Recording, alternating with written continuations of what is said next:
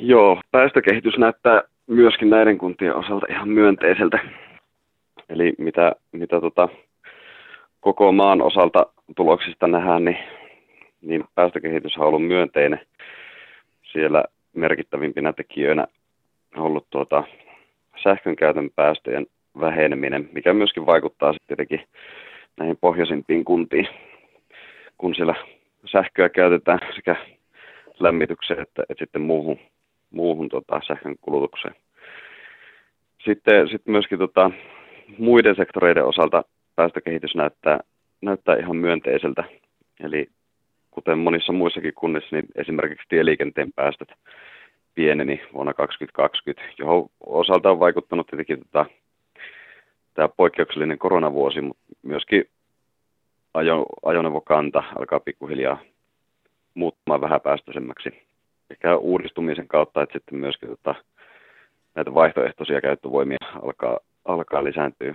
Ehkä se vaihtoehtoisten käyttövoimien näkyminen sillä pohjoisessa ei vielä ole niin, niin yleistä kuin sitten noissa suuremmissa etelän, etelän kaupungeissa, mutta, mutta kuitenkin tieliikenteen osalta ihan myönteistä kehitystä. Mutta sitten siellä on tietenkin nämä, nämä muutamat sektorit, ää, oikeastaan näissä kaikissa neljässä kunnassa, niin, niin tota, maatalouden päästöt on pysynyt suhteellisen korkealla, mihin on, on syynä tai mihin vaikuttaa tämä, tämä tota, erityisesti porotalous. Eli siellä, siellä tota, ää, enontekijän Inarin ja, ja tota, hetkinen Utsioen osalta, niin, niin tota, porotalouden osuus noista maatalouden päästöistä on se noin 90 prosenttia. Sodankylässä se ei ole ihan niin, ihan niin suuri. Samoin sitten sit, tota, työkoneiden päästöt nousee esiin näissä, näissä tota, kyse, kyseomaisissa kunnissa. Siellä metsä, metsätyökoneiden päästöt erityisesti nousee esiin ja, ja toki myöskin Sodankylässä sitten nämä kaivostyökoneiden päästöt nousee. Tässä yle, yleisesti ottaen tämä päästökehitys näissä kunnissa. No siis onko näissä pohjoisimmissa kunnissa samansuuntainen päästökehitys kuin tuolla muualla, muualla Suomessa? Kyllä joo. On samansuuntainen päästökehitys ja, ja ihan, ihan tota, niin kuin hyvässä tahdissa vähennetty kuitenkin päästöjä mitattuna sekä kokonaispäästöillä että myöskin, myöskin asukaskohtaisissa päästöissä. Et, et siinä mielessä suunta on, on hyvinkin oikein.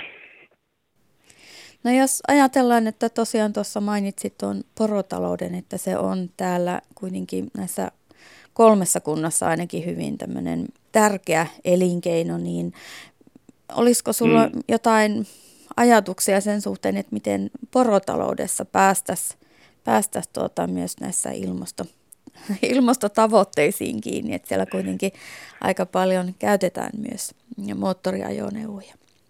Joo, että porotalous on tietenkin haastava siinä mielessä, kun se kuuluu, kuuluu linkittyy hyvin voimasti noihin elinkeinoihin.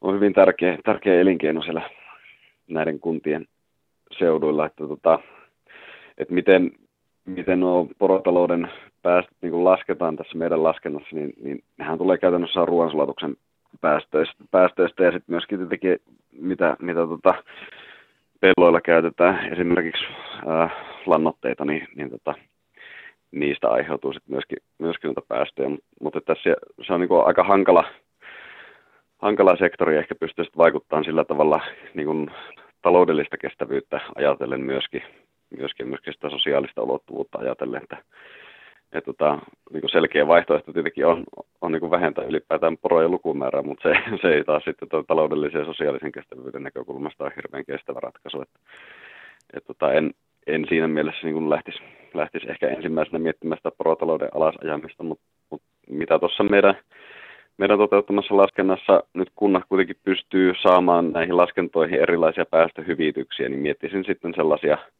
päästöhyvityskohteita, joilla pystyttäisiin ikään kuin kompensoimaan sitten myöskin niitä porotalouden aiheuttamia päästöjä.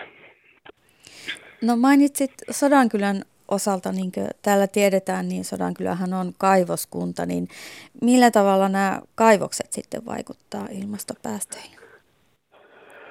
No ylipäätään, niin jos mietitään noita työkoneiden päästöjä, niin, niin millä, millä tavalla pystyttäisiin työkoneiden, työkoneiden päästöjä niin ohjaamaan pienemmäksi, niin, niin toki, toki sillä voi se on niin vaihtoehtona biopolttoaineiden runsaampi käyttö. Sitten myöskin tietenkin siinä konekalustossa, niin, niin tota, pystytäänkö käyttämään vaihtoehtoisia käyttövoimia, hybridejä, myöskin biokaasuratkaisuja voi, voi jossakin tapauksessa pyrkiä käyttämään, mutta nämähän ei tietenkään ole, ole niin kuin kaikissa tapauksissa sit, sit niin käyttökelpoisia, että et, tota, en osaa Sodankylän kaivoksen osalta sitten sanoa, että pystytäänkö, pystytäänkö tota, näitä työkonepäästöjä siellä, siellä näillä ratkaisuilla pienentää. Työkonepäästöt, työkonepäästöt ja, ja maatalouden päästöt ylipäätään, niin, niin missä kunnissa ne nousee esiin, niin, niin tota, ne on hyvin haastavia sektoreita vähentää näitä päästöjä vaikuttamatta just, just tähän tota, alueelliseen elinvoimaan. Miten niin arvelet tämän, näiden pohjoisten kuntien osalta tätä ilmastopäästöasiaa, että, että tota, olemmeko me matkassa mukana, etelän kuntien Kyllä. mukana? Kyllä joo, että mitä mä nyt monesti näistä maatalous, maatalousvaltaisista kunnista tai missä niin kuin maatalouden päästöt nousee esiin, niin, niin tota, yksi vaihtoehtohan tarkastella tietenkin näiden kuntien päästökehitystä myöskin ilmaista maataloutta, mikä on ihan, ihan tietenkin sallittu ratkaisu seurata omaa, oman kunnan niin kuin ilmastoasioiden etenemistä. Että, että jos, jos niin kuin ajatellaan, että, että tota, esimerkiksi Utsioilla, jos, jos kunnan päästöistä 42 prosenttia syntyy tuosta maataloudesta, niin, niin tota, siellähän on, on kuitenkin sitten noita muitakin sektoreita, missä näitä ilmastotoimia pystytään tekemään. Että, et, tota, rakennusten energiatehokkuusremontteja ja lämmitystapamuutoksia voidaan tehdä ihan samalla tavalla kuin mitä, mitä sitten eteläisemmissäkin kunnissa.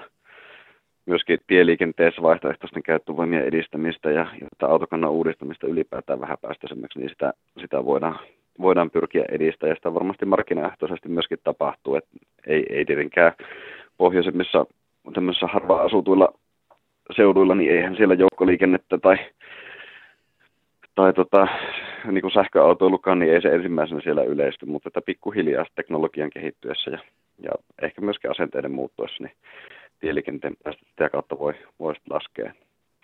Ja sitten sit näitä tota, päästöhyvityksiä, mitä, mitä me nyt lasketaan tässä meidän laskennassa tuulivoimasta ja jatkossa myöskin sitä aurinkosähkötuotannosta ja biokaasun tuotannosta ja sitten myöskin tämmöisiä niin kuin hiilen sitomista ää, lisääviä toimia sillä maankäyttösektorilla, niin näitä voi, voi pohtia sitten myöskin, myöskin näissä tota, pohjoisissa kunnissa, että, että näistä voidaan laskea hyvityksiä ja, ja nämä on kaikki ihan käyttökelpoisia keinoja kuitenkin myöskin sillä pohjoisessa.